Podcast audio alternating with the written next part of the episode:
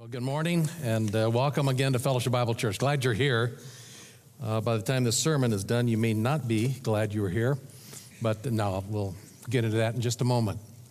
Uh, unless you've been, uh, you know, living with your head in the sand uh, this last week or two, you have heard of COVID 19, right? The coronavirus from China that's coming to a city near you. Um, uh, viruses are, as you know, microscopic parasites that need a, a, host body to, to live in. And when they get inside yours, um, they'll latch on to your cells, and they actually use the machinery of your own cells uh, to do massive replications of themselves until they take over uh, the body.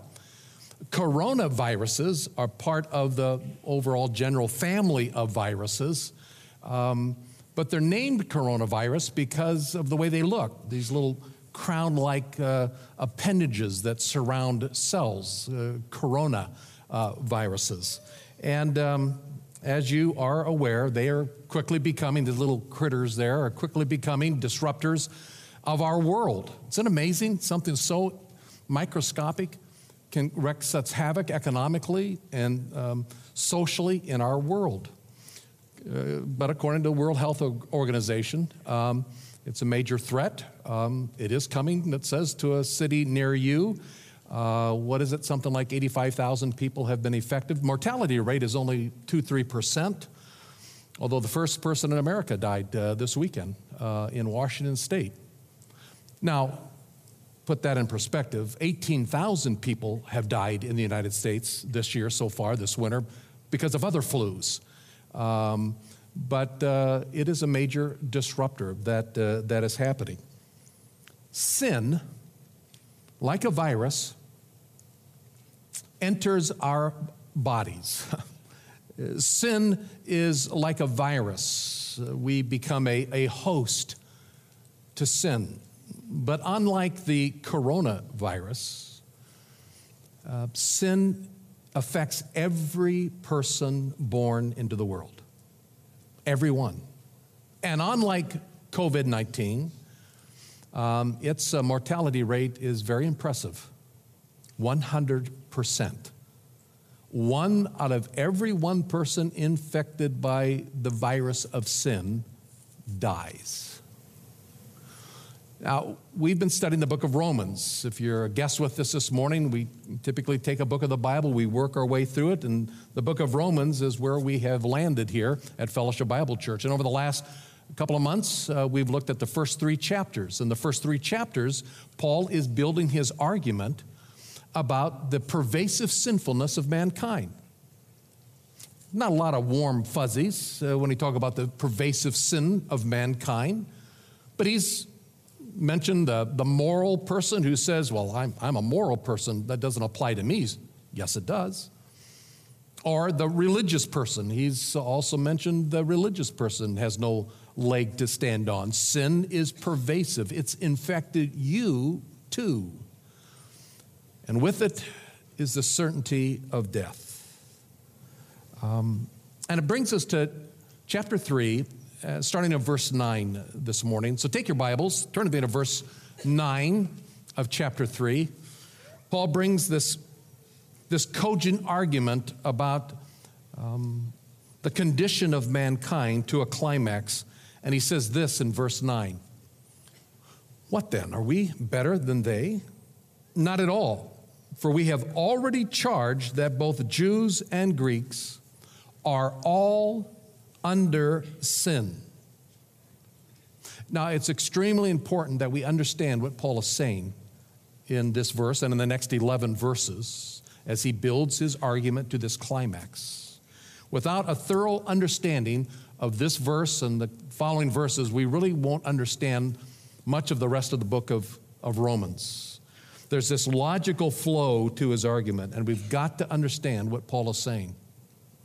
Um, verse 9 says, I'm, I'm leveling this charge. We have already charged that Jews and Greeks are under sin. Now, it's kind of like a courtroom scene. This is like legal language. So, verse 9, there is the charge that's mentioned. Everybody, Jews, Greeks, all humanity comes under sin. And then, he, starting at verse 11 through verse 18, he'll offer a 14 count indictment. Uh, here's what we're being indicted against 14 counts.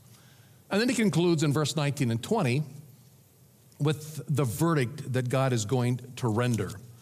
Um, this legal argument. So, verse 9 is the charge. And the charge is very simply this all men are under sin. Now, he's saying more than the fact that we do things that don't measure up to God's standard. I mean, all, all of us this week, in some form or fashion, a word that was said, a thought that was thought, an action, a deed that was done or undone, something this past week didn't measure up to God's standard. That's called sin. The word literally means you missed the mark of God's standard. So we've all come here less than perfect today, but that's not what he's emphasizing necessarily. He's saying here this charge against us is not that we sin, it's an indictment that we are under sin. That little phrase, under sin, packs a, a powerful punch. It is saying that we have come under a dominion, a guilt, a, um, an enslavement, a power called sin. Like when a, you talk about people uh, have come under the evil regime of some dictator, they're, they're um, oppressed, they're, they're enslaved. We have come, Paul says, under the dominion, the power, the guilt, the enslavement of sin, and it's universal. We charge that all people, Jews and Greeks alike. Now, theologians call this the depravity of man. Kind of nice little ring to it, doesn't it? This is a warm, fuzzy sermon. The depravity of man, the total corruption of man. And to understand it, we have to go back and understand a little bit about how sin first came into the world back in the book of Genesis. Um, the question often is asked so, how far, when, when, when Adam and Eve took of that fruit, rebelled against God, did what God told them not to do, and they took of the fruit and they ate, they sinned. How far did that sin take them? How far did they, theologians call it the fall? How far did they fall? Well, some people, liberal theologians, would say, well, they really didn't fall, they actually improved themselves. They actually became enlightened. They, they saw reality as it really was. Other people would say, no, no, no, no, sin was bad, and they, they fell like off a cliff, but as they're falling, they, they hung on to, to like a tree branch sticking out, uh, like religion or something. They hung on to it. And if they just work themselves a little harder, they can climb back up to God. The Bible teaches that when men fell into sin, he fell headlong into the abyss of, of darkness and death. It was complete, it was total, and there was no way out. God said to Adam, In the day you eat of that tree, of that fruit, he said, You will surely die. That was a promise of God. You will surely die. Now, they took of that fruit, they ate of it. They didn't drop over physically dead at that moment. Death means to be separated, separated from God, separated from His life, the spiritual life of God into spiritual death, into spiritual darkness, separation amongst themselves, relational death, uh, psychological death, death at all levels. In the day you eat of it, you will surely die. Adam and Eve came under the dominating power and enslavement to sin. That's called, by the way, original sin. You've heard that phrase. That was the original sin but ever since then, everybody born after Adam and Eve is born under sin. Like begets like. And so we'll read a passage like Genesis chapter 6, verse 5. Then the Lord saw that the wickedness of man was great on the earth, and that every intent of the thoughts of his heart, every intent, the thought behind the thought, was only evil continuously.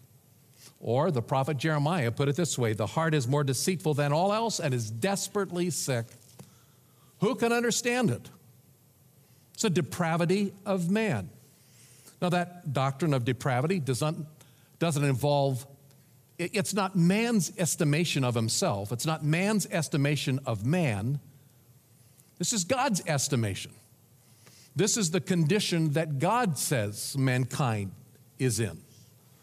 The creature is measured by the standard of the Creator and found wanting.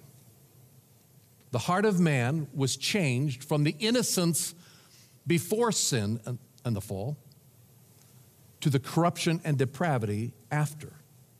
And that means that all that comes from man, the essence of his nature, everybody born into this world since Adam and Eve, the essence of their nature is corrupted by sin. Man can do nothing but sin.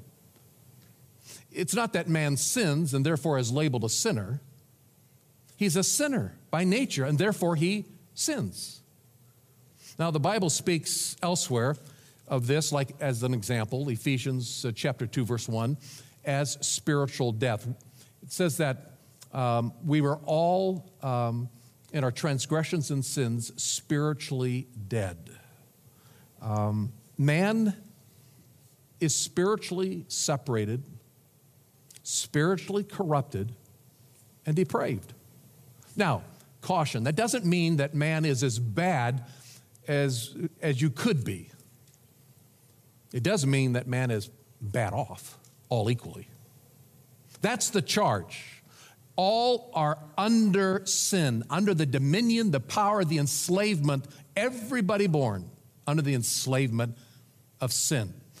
Now, here's the 14 count indictment. It begins in verse 10 with a, with a general statement of the condition of man. Look at verse 10. As it is written, it's almost like Paul saying, Look, don't blame me for this. I, I would like to say that too. Don't blame me for these statements. God says this, as it is written, and then he says, There is none righteous, not even one.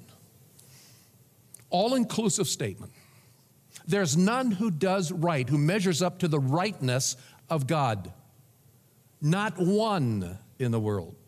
From God's vantage point, no one, no one is righteous in his eyes. And then verse 11 and 12, he begins to unpack this further. He talks about man's character. Verse 11 has two very damaging indictments against mankind. Verse 11, there is none who understands, there is none who seeks for God, none who understands. what is Paul saying? He's saying that everybody born in this world is born um, um, with the inability to grasp the spiritual things of God. Back in Romans chapter 1, Paul said that God has created this world, and you can tell God's invisible attributes, his divine character, his divine nature, his divine power by the things he created. It is clearly seen and can be understood by the things that have been created. The problem is, fallen man, man in his sinfulness, suppresses that truth. That's what Paul said in Romans chapter 1. He suppresses the truth in his unrighteousness and exchanges all that glory of God for, hey, I, it's all about me, the glory of man. Paul said in chapter 1 that he exchanges the truth of God for the lie. That's what mankind does. They're born this way. Fallen mankind suppresses the truth about God and has no spiritual understanding. Uh, verse like uh, 1 Corinthians chapter 2 says it's something very similar. Natural man, that's the man in his natural state of sinfulness, does not accept the things of the Spirit of God, for it's foolishness to him.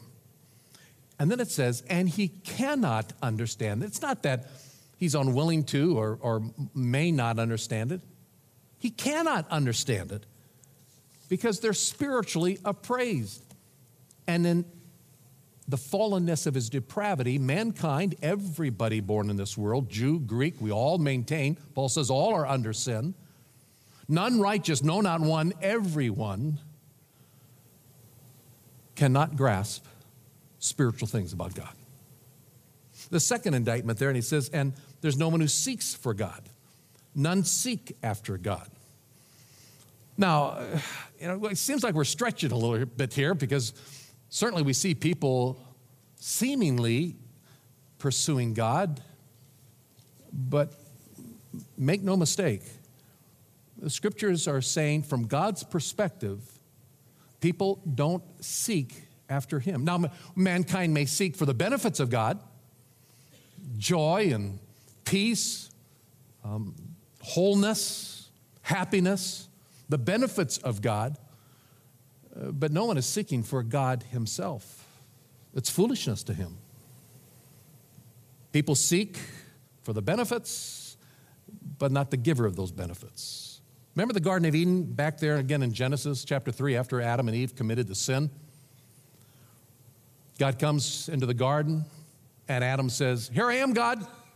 Over here, hey, we've done some things that, you know, let's talk about it, God. No, that's not what happened, right? They're hiding from God because that's what sin does. It pushes away from God. God seeks us. Adam, where are you? Sin pushes us away from God. Martin Luther, the great reformer, said, The pagan trembles at the rustling of a leaf. Why did he say that? It was his own personal testimony. He was a priest, he was uh, doing religious things in his religious order. And yet, deep down inside, he knew he was not right with God. And God was out to get him in judgment. And the pagan will tremble at the rustling of a leaf. Men hide from God. That's the natural bent of being under sin. Verse 12, he continues, makes three more um, damaging statements. Verse 12 says, All have turned aside, together they have become useless. There's not even one who does good, not one. All have turned aside. It's a Greek verb that's the word ekleino. It's where we get, it's a form of our English word incline, to incline. So I, am inclined to agree with you. I'm, I tend to, I'm leaning towards agreeing with you. I'm bent that way. Ekleino, this word, is to lean opposite, to lean away, inclined away from all have inclined themselves away from God. That's what sinful man does. All have turned aside. It says, together they've become useless. It's a word that was used of, of spoiled fruit or something that um, is broken, something that is damaged. All have become useless. Created in the image of God to glorify Him. Sin enters. We come under the dominating power of sin. All mankind born into the world and now we become useless for the very thing for which we've been created. And thirdly, it says, There's none who does good, not even one. okay, now wait a minute. Stepping over the line a little bit, isn't it? Because surely we know people. There's good people in the world. There's still people who help little old ladies across the street. There's still people who give uh, bunches of wealth to uh, philanthropic uh, purposes that uh, help alleviate suffering in the world. There's good people that do good things. There's good parents that try hard to be good parents. There's good citizens that try to do the good things as a citizen. Why is Paul saying there is none who does good, not even one? Well, because when we define goodness, we're talking about relative goodness, how man views themselves in relation to other men, but measured against the standard of God, against God's requirement of what really defines goodness, there is no one good. There's not even one. Remember the story that the account that Jesus had um, in the Gospels when this rich young ruler comes up to him? Very good person, uh, had done probably most things right in his life, and he comes up to Jesus and he says, Good teacher, what must I do to inherit eternal life? And remember what Jesus said? Why do you call me good? There's no one good but God. What Jesus is saying, in the ultimate absolute sense of goodness, there is no one good but God. We can do good things, relative goodness.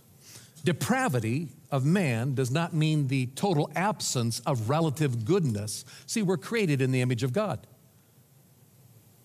But it does mean mankind is devoid of absolute goodness. He continues in verse 13 and talks about man's conduct now. Their, their words, verse 13, their throat is an open grave. With their tongues, they keep deceiving. The poison of asps is under their lips, whose mouth is full of cursing and bitterness. A general statement of the fallenness, the sinfulness, the death of mankind. Their words, their actions, verse 15 their feet are swift to shed blood. Destruction and misery are in their paths. And the path of peace they have not known. The summary statement now comes, the final indictment, verse 18. And there is no fear of God before their eyes. There's no fear of God before their eyes. It's a figure of speech, before their eyes, meaning God is nowhere to be found in the decisions of their life and their pursuits. In fact, God has maybe viewed nothing more as an obstacle, if viewed at all. He's persona non grata, He's a non entity. God doesn't factor in, He's excluded from man's life. There is no fear of God before their eyes. In fact, Paul will say elsewhere in Romans chapter 8 man is hostile to God. Chapter 8, verse 7 and 8 the mind set on the flesh is hostile toward God, for it does not subject itself to the law of God, not even able to do so. And those who are in the flesh cannot please God. It's not that man doesn't want to, it, he cannot please God. What an indictment against mankind. There is none righteous, not one. No one does good. Humanity has been totally infected with the virus of sin so completely.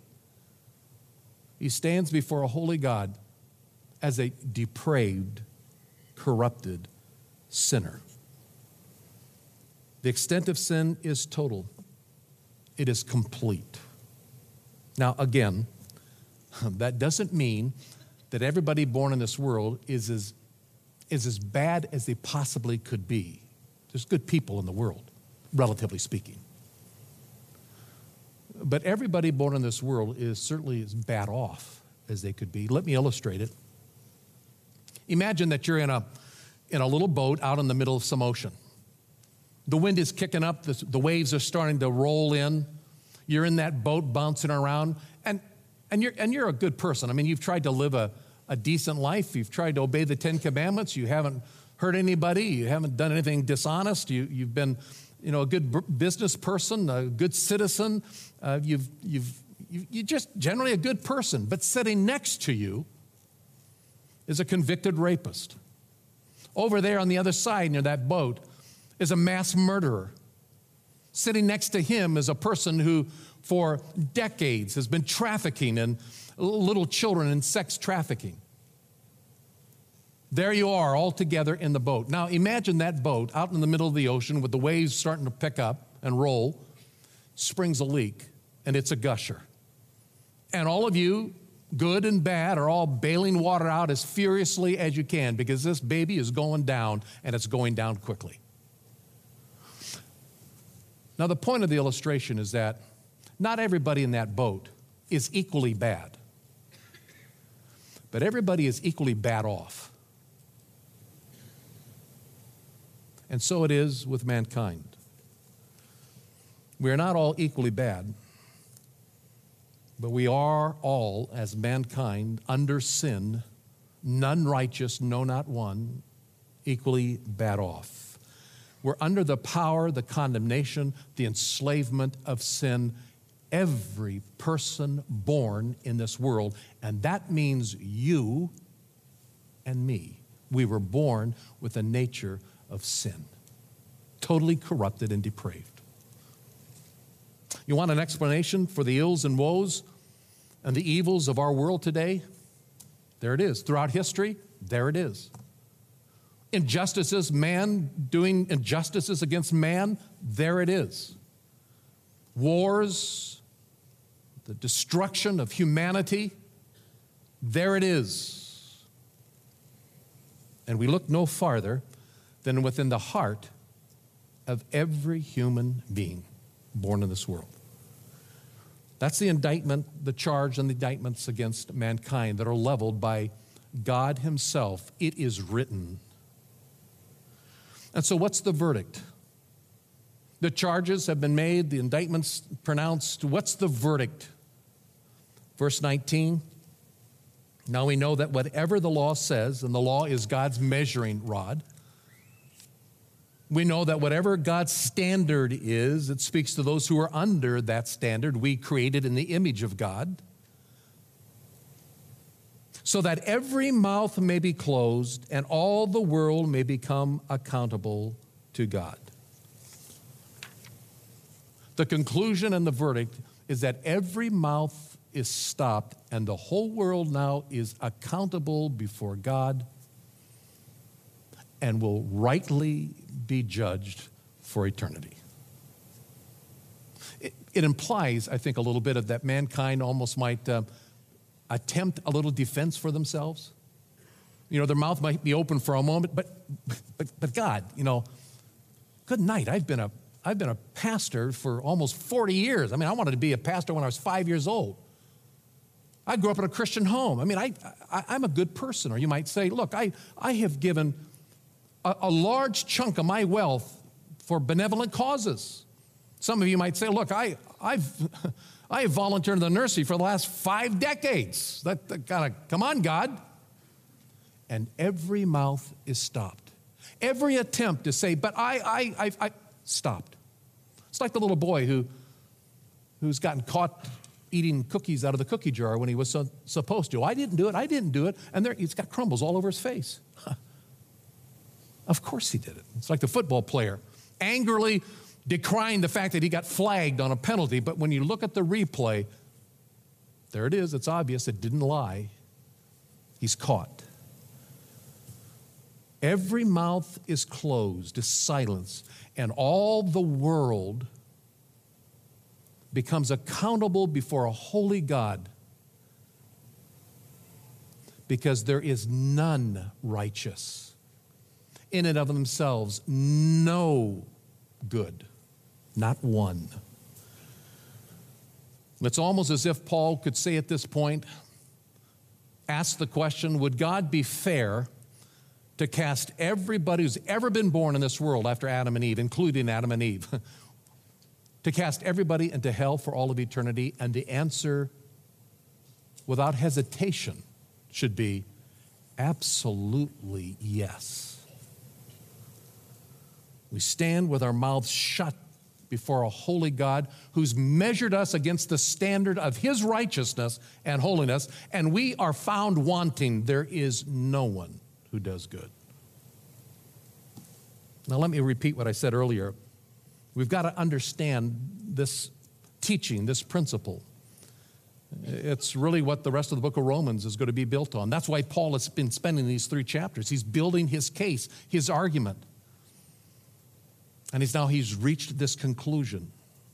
And we've got to come to that point where we stand before a holy God with our mouths stopped in recognition that we have sinned, in recognition of our hopeless condition. And with the understanding that unless there's some outside intervention, unless there's something or some person, something outside of ourselves that can infuse us with something that God would, would, would grant us His grace, we are hopelessly, eternally damned. Every one of us need to come to that understanding. God does not waste Holy Scriptures playing with our minds. Oh, I'm pretty good. You're pretty good. We're all pretty good. God graves on the curve, right? Never. And we're all hopelessly in this world born, lost in sin and deserving of damnation. I told you it's going to be a warm, fuzzy sermon, right? That's the statement from God.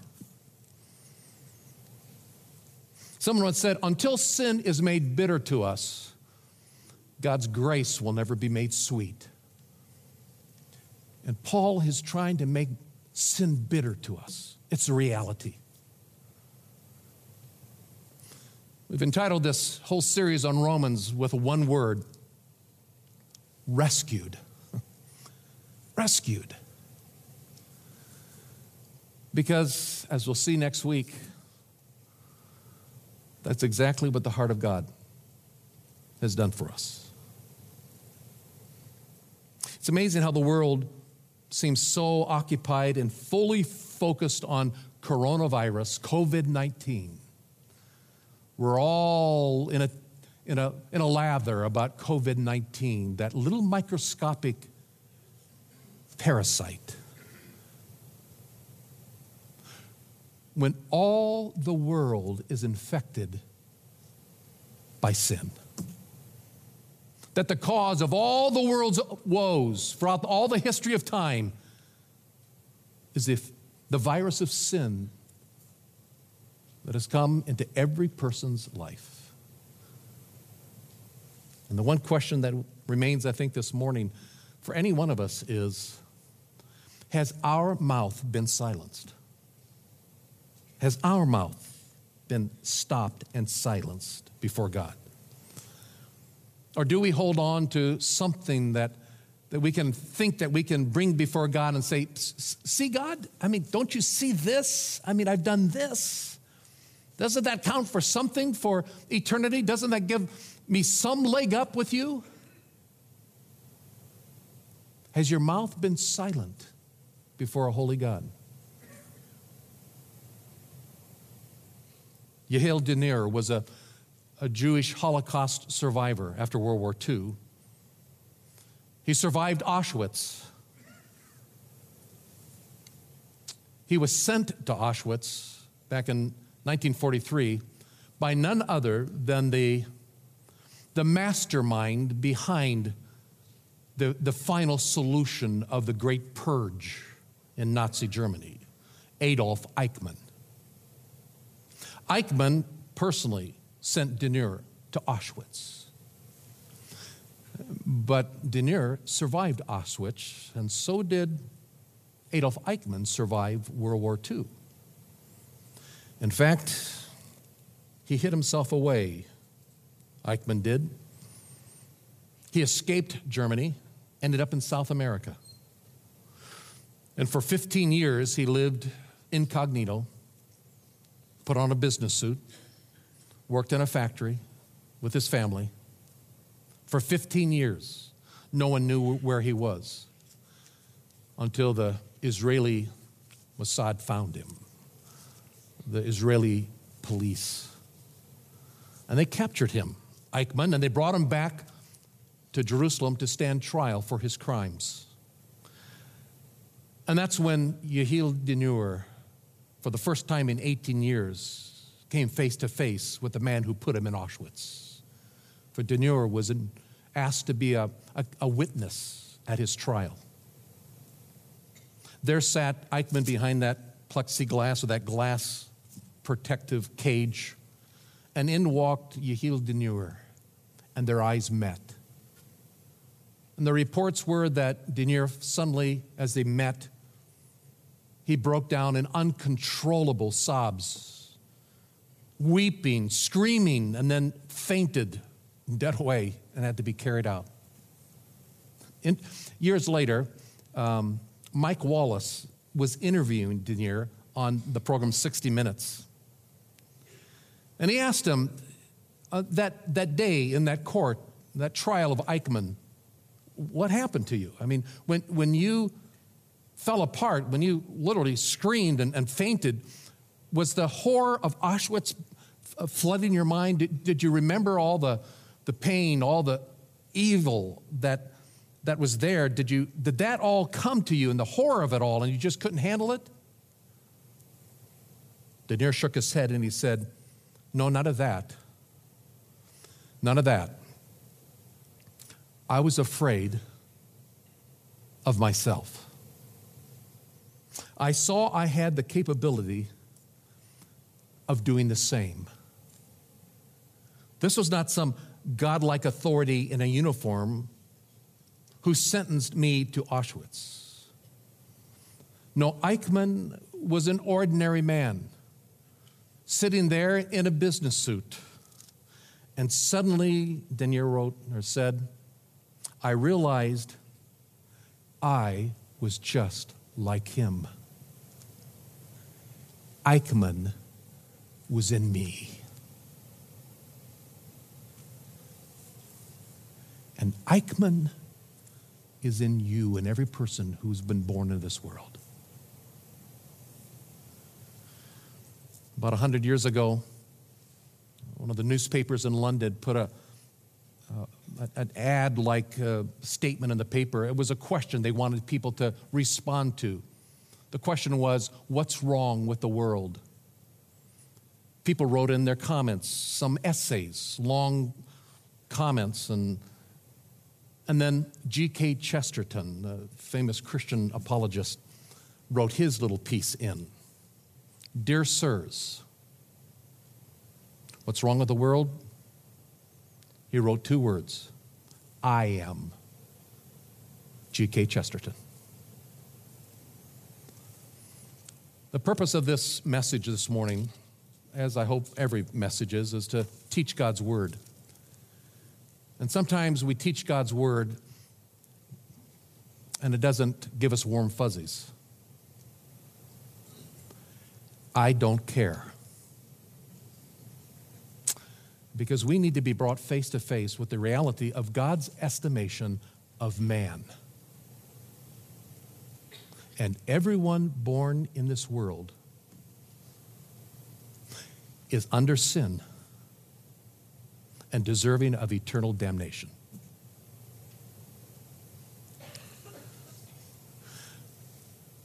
But there is always good news with God.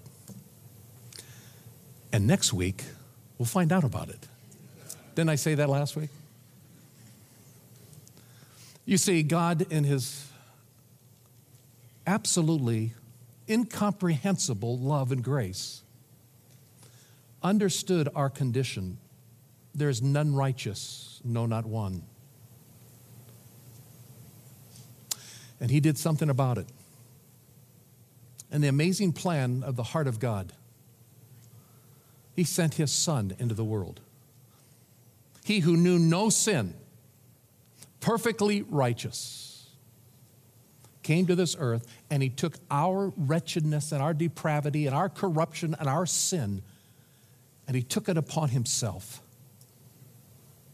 And he died in our place.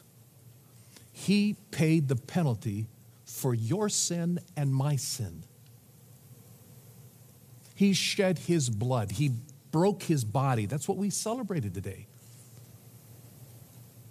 What we celebrated was a reminder that in his infinite love and grace, God sent his son who exchanged his righteousness that we did not have nor could ever have for our sinfulness that he never had. He took our sin and gave us the free gift of His righteousness to everyone who simply believes the free gift of eternal life is in Jesus. By simple faith, this grand transaction is made. And we who are unrighteous, on simple faith of receiving that free gift, get the righteousness of Jesus and the free gift of eternal life. All eternity is settled.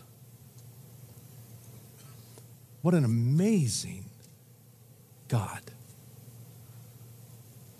that could condemn us in one moment, charge us with every mouth being stopped, accountable before a holy God, measured against his standard as hopelessly depraved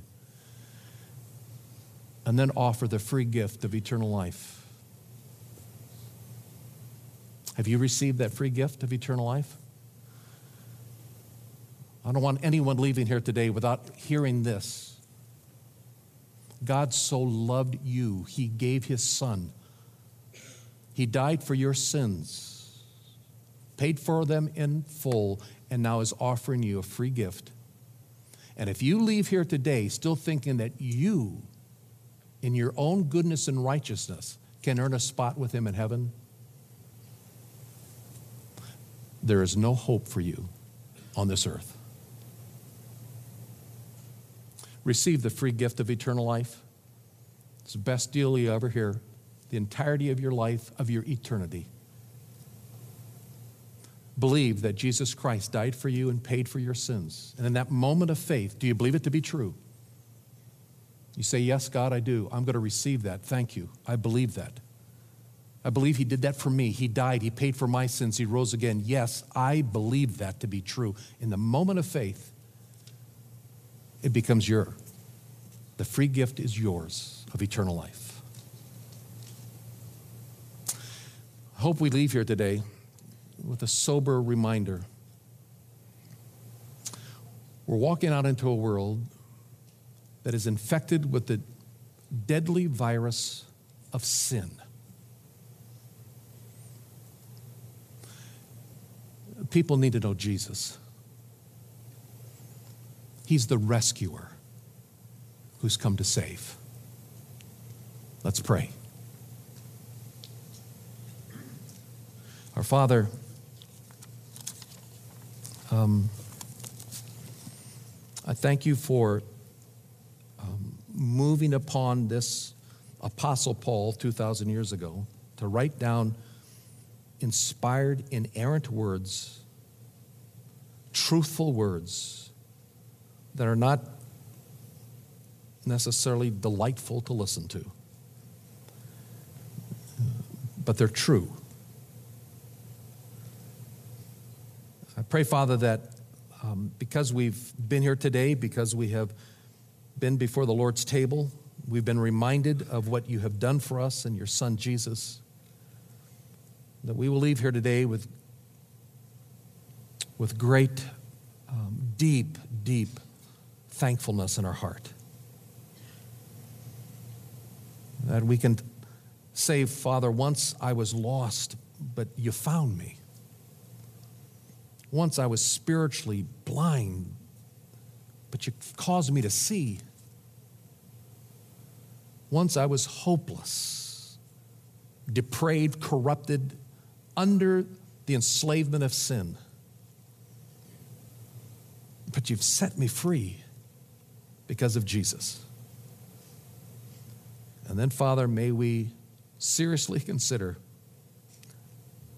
to live a life that honors you, our Lord, our Savior, our rescuer, our Master. I pray this, Father, for your glory. In Jesus' name, amen.